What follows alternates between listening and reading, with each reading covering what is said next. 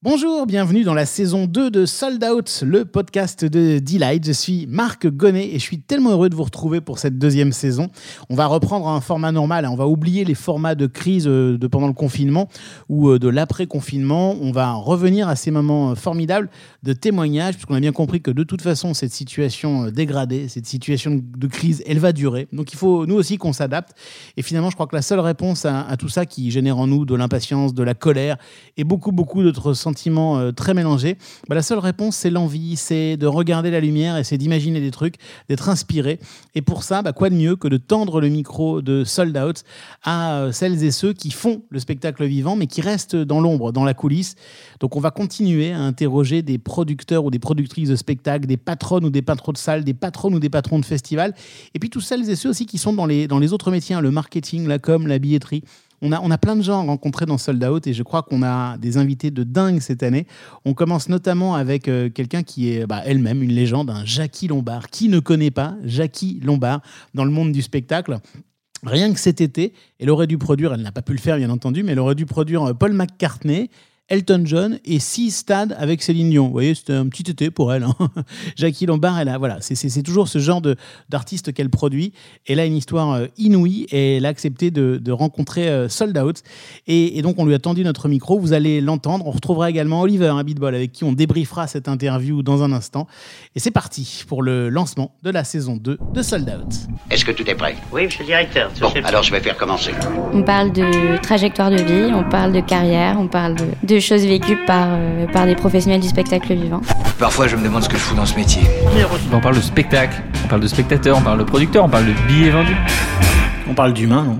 Je peux vous dire que Johnny Hallyday au Stade de France à côté, c'est un Playmobil dans un évier. Hein Sold Out. Sold Out. Le podcast de Delight. Le podcast de Delight. Jackie Lombard. Premier billet vendu. Ce n'était pas une chanteuse, en fait. C'était qui? C'est difficile à croire. C'était une sex symbole. Quand j'ai démarré là, il y a très longtemps, là, moi-même, j'y croyais pas. C'était Raquel Welch. Dernier billet vendu? Ah, bah, Il n'y a pas de dernier, et j'espère bien qu'il n'y aura pas de dernier, mais en ce moment, malheureusement, tous les concerts reportés, les billets qu'on rembourse, on les revend. Donc je n'ai pas de dernier billet vendu. Sold Out saison 2, épisode 1 avec Jackie Lombard, productrice de spectacles à Interconcert, productrice historique de Michael Jackson, de Prince, de Madonna, de George Michael, productrice actuelle des Rolling Stones, d'Elton John, de Céline Dion et de tant d'autres, rencontrée dans les locaux de Delight en octobre 2020.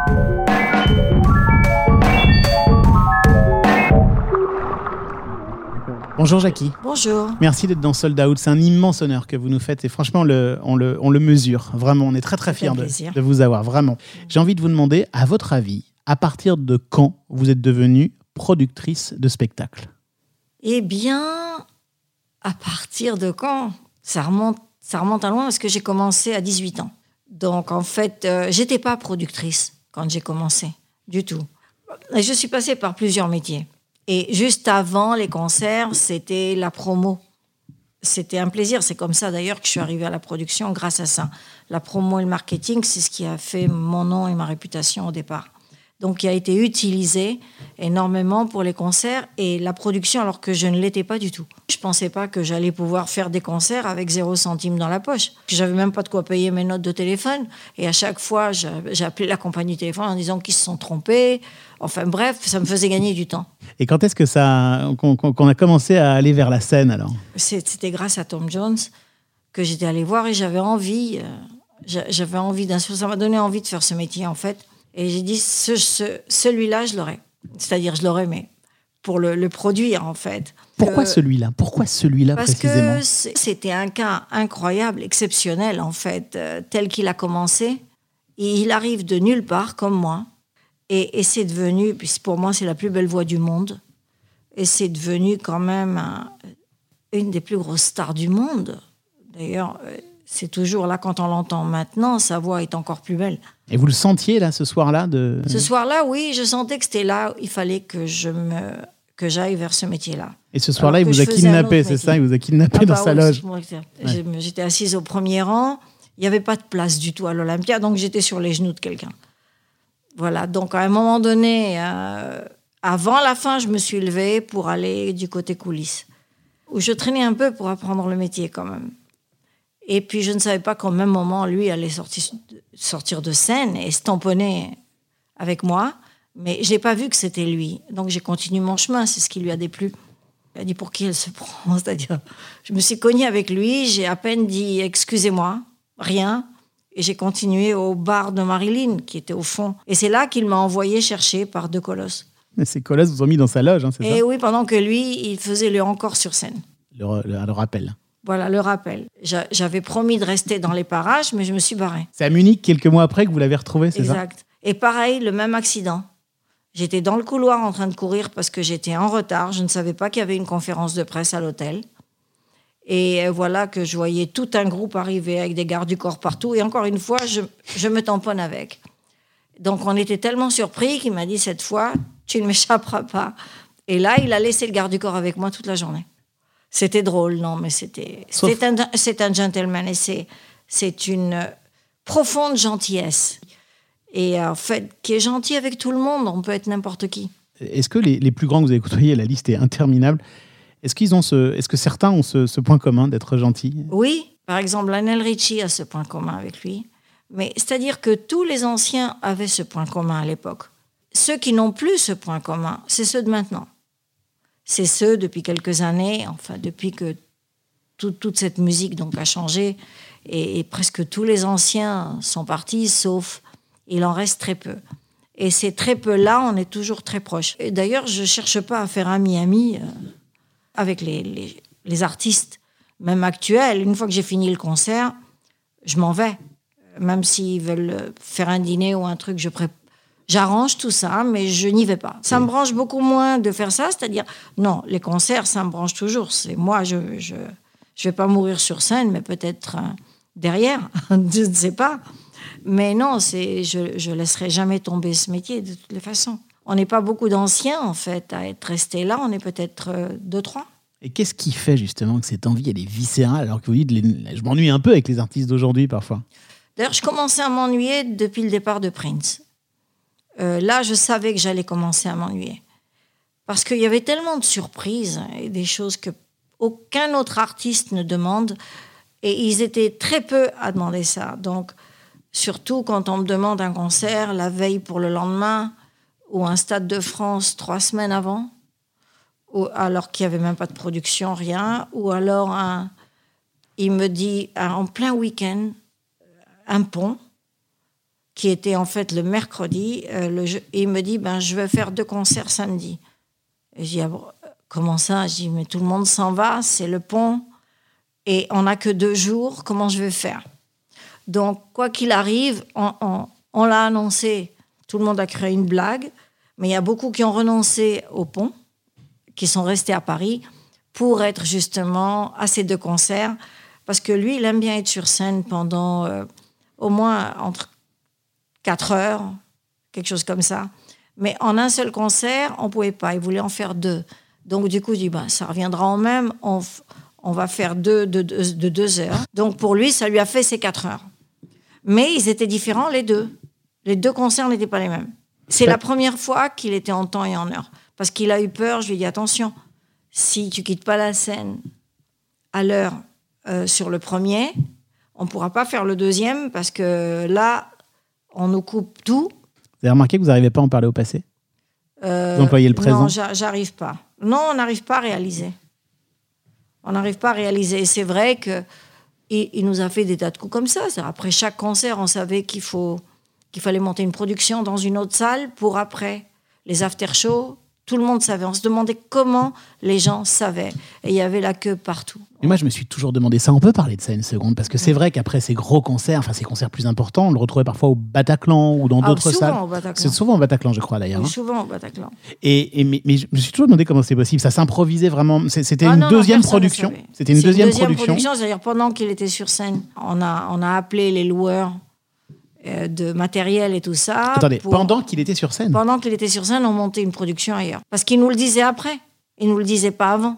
Mais on a l'impression que ça vous amuse, ça. C'est c'est- c'est- ces trucs hyper complexes et en même temps où tout doit être Ah bah, parfait. c'est ce qui m'amusait beaucoup, oui. Mais maintenant, ça se fait plus tellement. Ça m'amusait énormément, mais en même temps, sur le moment, c'est vrai que ça m'énervait. J'ai dit, oh merde, et comment? Parce qu'on était. Sur le moment, ça énerve, mais après, on dit, mais putain, mais personne ne fait ça. Ça n'existe pas. Et il est le seul, donc on le faisait.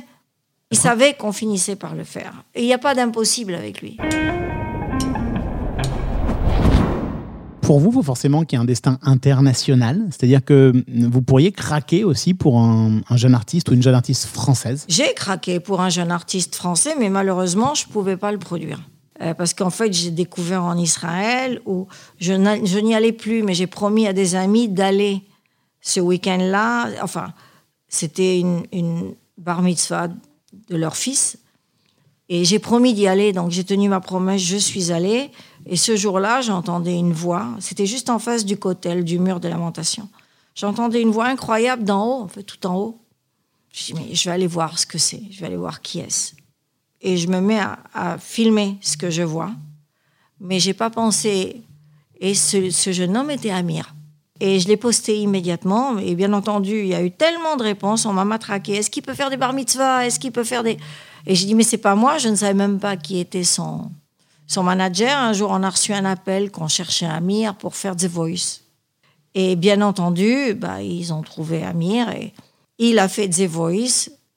Et en effet, je ne savais pas d'ailleurs quand ils l'ont sélectionné. Parce que j'avais envoyé la vidéo telle que moi je l'ai filmée. Et j'ai appelé Nikos et je lui ai dit Nikos, dis-moi, celui que je viens de voir, c'est pas la vidéo que j'avais envoyée. Ils me disent oui, c'est bien Amir. Quand je l'ai filmé, je connaissais même pas son nom. Mais j'étais j'étais fière de toute façon et j'ai vu que tout le monde s'est retourné parce qu'il est hyper charismatique. Il a une belle voix, il a une gentillesse incroyable. Et, et tout, tout, je le voyais tout ça. Je le voyais, je le sentais. Et c'est pour ça qu'un jour, j'ai laissé un message. À, il y avait Bruno Berberes qui choisit donc les talents. Et à Nico, je dis, vous lui dites qu'il perde ou qu'il gagne, je serai là à la sortie. Donc, ils lui ont dit. Et je l'avais pas, en fait, je l'appelais pas parce qu'il avait un manager et tout ça, mais j'appelais pas. J'ai dit, j'ai dit que j'allais être là le jour de la sortie. Donc, il a, il a fini dans les finalistes. J'étais à Los Angeles, mais entre-temps, bien sûr qu'on s'est rencontrés. J'étais à Los Angeles quand on m'a annoncé la date des finalistes. Je ne devais pas être ici. J'ai pris l'avion, je suis rentrée.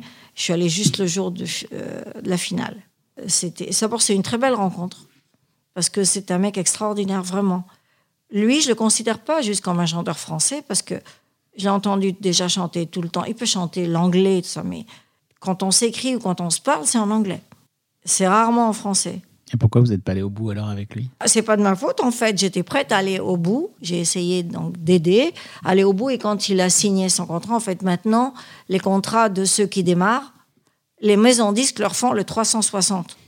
C'est-à-dire, ils veulent tout. Ils, veulent et l'artiste, et le disque, et le merchandising, et la tournée. Et on ne le savait pas, en fait, tous les deux, qu'il y avait la tournée dedans. Mais peut-être ça aurait été le seul français que j'aurais voulu faire.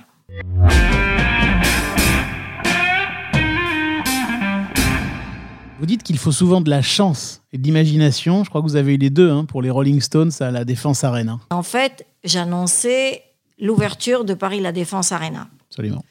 Donc, et les Stones, en fait, ont accepté de le faire alors que la salle n'avait même pas encore un toit. On se demandait si on allait. Et j'ai pas compris, le risque qu'on a pris était énorme. Jusqu'à la dernière minute, ils étaient encore en travaux et le dernier vis a été mis euh, le jour du concert, je crois, le matin. Mais c'est vrai qu'on dormait plus. Moi, j'imaginais tout le temps qu'il pleuvait dans la salle, mais euh, parce que tout le monde s'inquiétait. Mais ils ont tous pris le risque. Vous avez euh, des problèmes parfois qu'on n'imagine pas. C'est-à-dire que vous avez travaillé avec, euh, avec Prince, vous nous en avez Oui. déjà parlé. Vous avez aussi travaillé longuement avec Michael Jackson.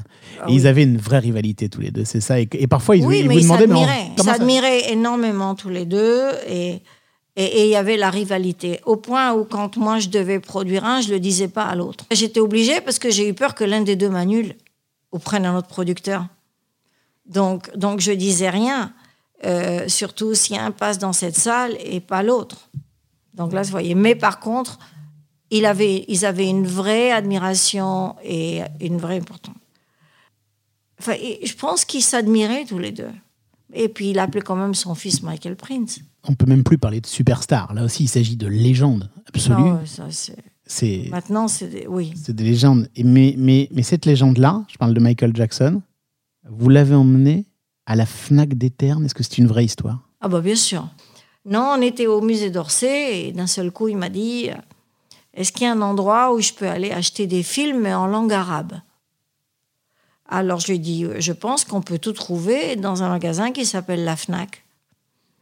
Et je lui ai dit, il me dit, ben, j'aimerais y aller. Je dis, oui, d'accord, mais je ils fermeront pas le magasin pour nous. Parce que on a demandé pour aller au, au musée d'Orsay, une porte spéciale et tout, mais on n'a pas demandé à fermer quoi que ce soit.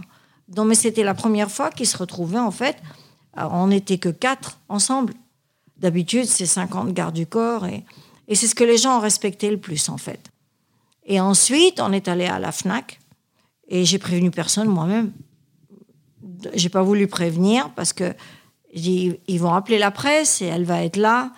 Et quand on montait l'escalator et l'autre descendait dans l'autre sens, ils voyaient tous Michael Jackson monter. Donc les gens, ils reculaient et tout, alors que l'escalator descendait. Ils essayaient de remonter.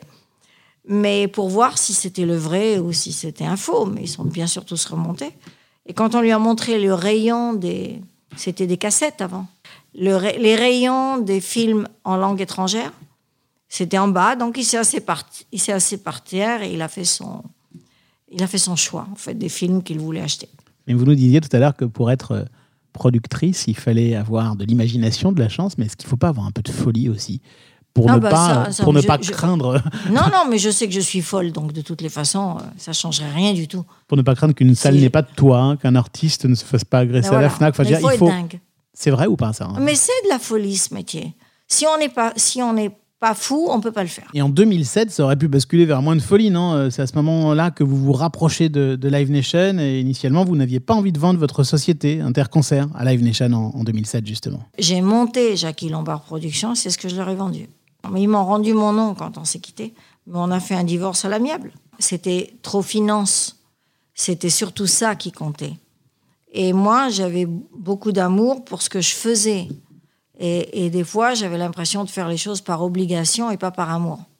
Et d'ailleurs, euh, celui qui, qui est allé le plus contre moi se retrouve aujourd'hui être aussi dans Live Nation. Je parle pas d'Angelo, attention. Lui, c'est un ami que j'aime beaucoup et que j'apprécie. Euh, c'était d'ailleurs celui qui est monté le plus contre moi, c'était Salomon, nous. Productions. Oui, bah là, il est allé à fond contre moi pour se retrouver euh, dans Live Nation euh, depuis quelque temps. Je sais pas, ça fait trois ans peut-être, deux ans, trois ans, j'en sais rien. En tout cas, vous, c'est pas votre truc. Non, c'est pas mon truc. Mais, mais j'ai coproduit avec Live Nation. J'ai continué à coproduire avec eux des. J'ai monté Live Nation et je suis ravie parce que bon, je devrais être fière parce que je vois ce qu'elle est devenue. C'est quand même la plus grande qui existe. J'ai deux dernières questions. Oui. Deux dernières questions. Je- depuis que je prépare ce- cet entretien, j'ai l'impression que euh, quand on est Jackie Lombard et qu'on se promène dans Paris, on doit avoir des souvenirs dans chaque quartier avec des artistes. Ah ouais. Des souvenirs inouïs, en fait. Ah ben j'en ai beaucoup. Oui, en en parlant, je, je, je suis passée par Saint-Germain et j'ai pensé à Freddie Mercury. J'osais pas vous en parler. Chez Ouais, Castel, ouais, n'est-ce pas? C'est- Le soir, il vous a dit, mais pourquoi, pourquoi tu... Enfin, c'est vrai que tu bois pas Non, je bu, je bois pas et je fume pas, je prends rien de tout ça. Et je pense que j'étais la seule dans ce métier euh, à ne rien faire de tout ça. Et ben, quand il m'a demandé de lui fournir euh, de quoi fumer, je lui ai dit mais euh, je fume pas, je bois pas, donc je sais pas où en trouver. Et il m'a dit comment se fait-il que tu fais ce métier et que tu ne connais pas ces adresses? Il se trouve que je connaissais la meilleure adresse, une amie qui était là et qui me dit euh, Tu sais que Keith Richard est à Paris, parce qu'il avait un appartement à Paris. Je suis sûre que lui, il en a. Donc, la copine, elle a appelé vite Keith Richard et lui a dit que c'était pour Freddie Mercury. Et, on a eu et, de quoi, euh, et Richard et de quoi fumer avec Freddie Mercury. Donc, euh, il était content de sa soirée. Et puis, avec Freddie, on, on est resté, en, disons, copains. Euh, C'est-à-dire, quand tout le monde voulait lui demander quelque chose, il disait Vas-y, toi, Jackie, il te refuse rien. Donc à chaque fois, on m'envoyait si c'était pour de la presse ou si c'était pour faire un interview. Il disait non et à moi, il disait oui. Bon, peut-être que j'ai bien fait ce soir-là de lui trouver ce qu'il voulait. Et il a bien vu que j'avais pas besoin de faire la même chose pour aller en chercher. D'ailleurs, j'ai eu le même cas avec Alice Cooper à l'époque. Alice était dans mes débuts. hein. Il, était, il faisait partie de mes concerts des débuts où il était quand même encore une légende, mais c'est- un mec brillantissime, euh, Alice Cooper, mais complètement dingue. Et un soir, j'ai failli ne pas faire le concert parce qu'il fallait trouver un, un- avion, envoyer quelqu'un, ce qui nous a montré pourquoi il pouvait pas. Et là, il m'a montré ce qu'il prenait réellement. Mais là, il est complètement, depuis, il a été complètement clean parce que tout le monde l'a lâché en lui disant euh, qu'on voulait pas voir un homme qu'on aimait autant, un homme brillant, mourir en fait sous notre nez.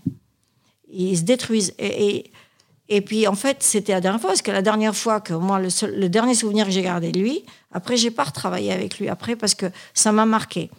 C'est ce serpent qui en fait qui était plus lourd au départ des États-Unis, qui arrivait beaucoup plus léger, qui est revenu beaucoup plus léger parce qu'en fait, c'est là où il cachait en fait toutes les grottes dans, dans le serpent. Donc c'est pour ça que quand on a rendu le serpent, il se demandait pourquoi il a maigri autant. C'était l'horreur parce que on était au Midem et, le serpent s'est barré. Et donc il fallait presque vider la baraque parce qu'on a prévenu qu'il y avait un serpent, mais il était énorme, son serpent qu'il a sur scène. Ou alors, euh, dans la chambre d'hôtel, c'était l'horreur parce que les serpents, il allait sur la tuyauterie du chauffage. Il a oublié que la femme de ménage risquait de, donc de venir changer. Enfin, le soir, non, on n'y pense pas qu'elle va rentrer pour juste défaire le lit. Est-ce qu'il y a un truc dingue, dingue que vous, avez jamais, jamais- que vous n'avez encore jamais raconté?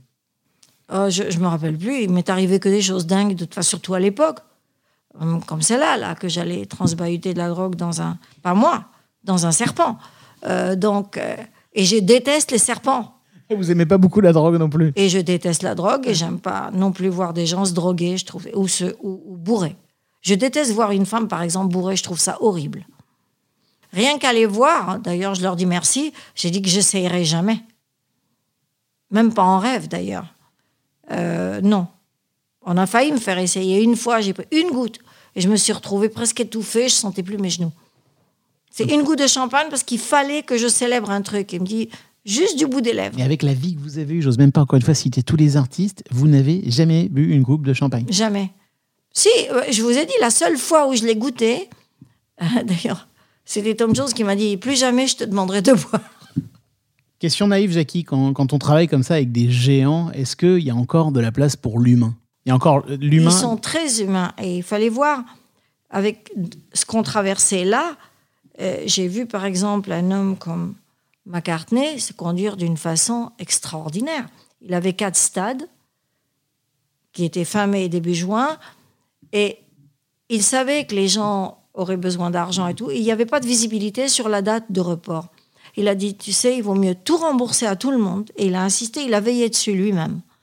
Et d'un seul coup, on reçoit un appel, en fait, du, euh, du comptable de Paul McCartney, que lui, il avait reçu l'argent, je pense, de l'assurance, et qui voulait le partager avec nous. J'ai jamais vu ça de ma vie.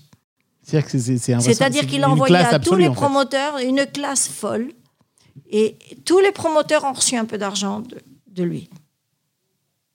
Et moi, j'ai trouvé ça aussi bien son tourneur, qui est le plus grand au monde pour moi, qui est Barry Marshall.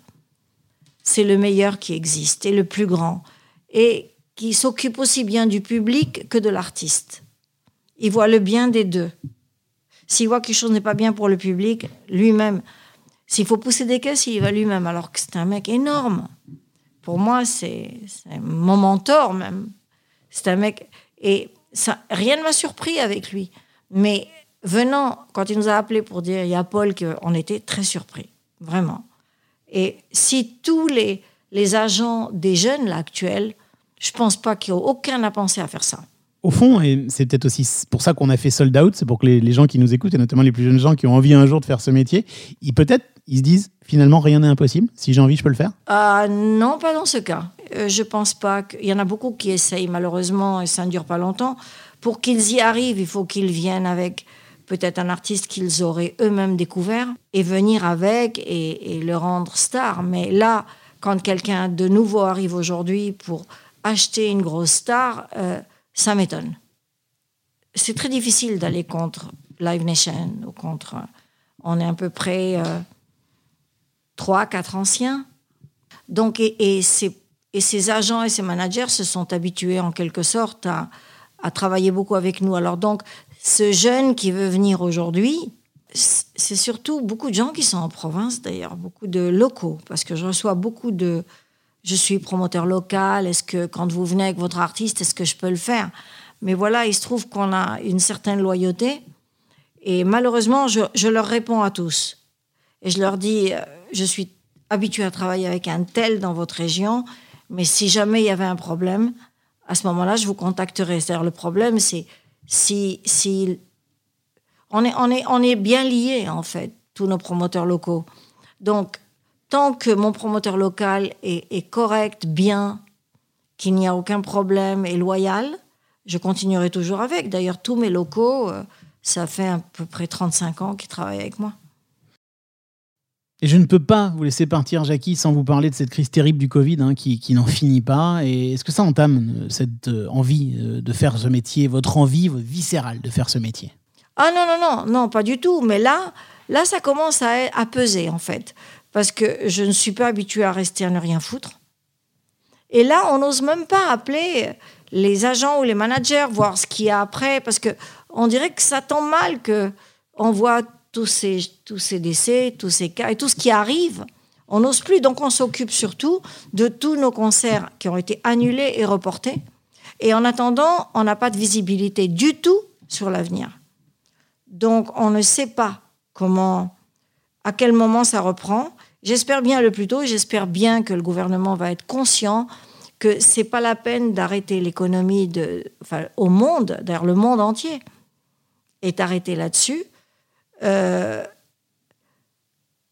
parce qu'il y a, il y a autre chose qui va arriver en fait.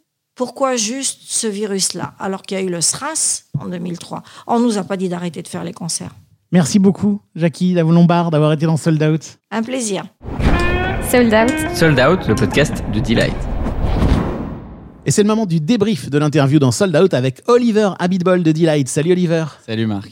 Est-ce qu'il y a un mot, un seul mot qui t'a marqué? Ouais, c'est le mot gentillesse. C'est un mot qu'elle utilise à plusieurs reprises euh, quand elle parle des artistes avec lesquels elle travaille depuis des années, et notamment de Paul McCartney, qui a fait preuve d'une classe absolue en dingue. remboursant tout le monde, en remboursant tous ses promoteurs, en remboursant euh, toutes, ces, toutes les parties prenantes.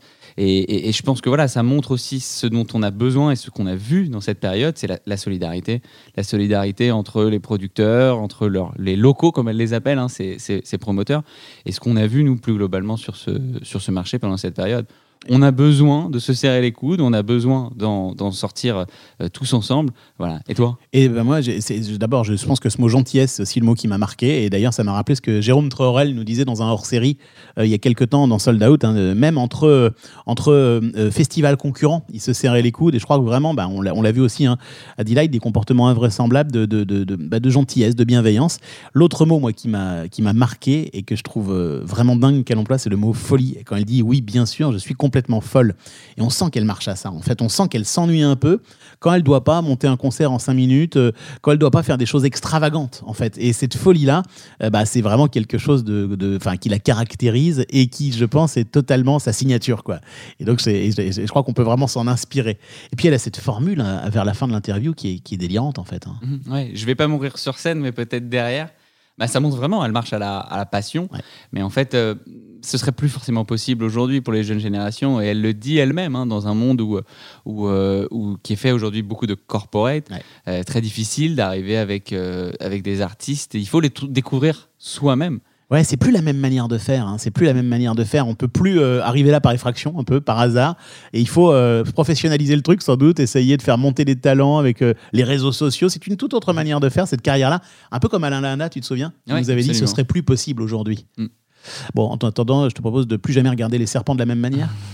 Alors là, c'est sûr que c'est plus possible. Salut Oliver, à bientôt. Salut Marc.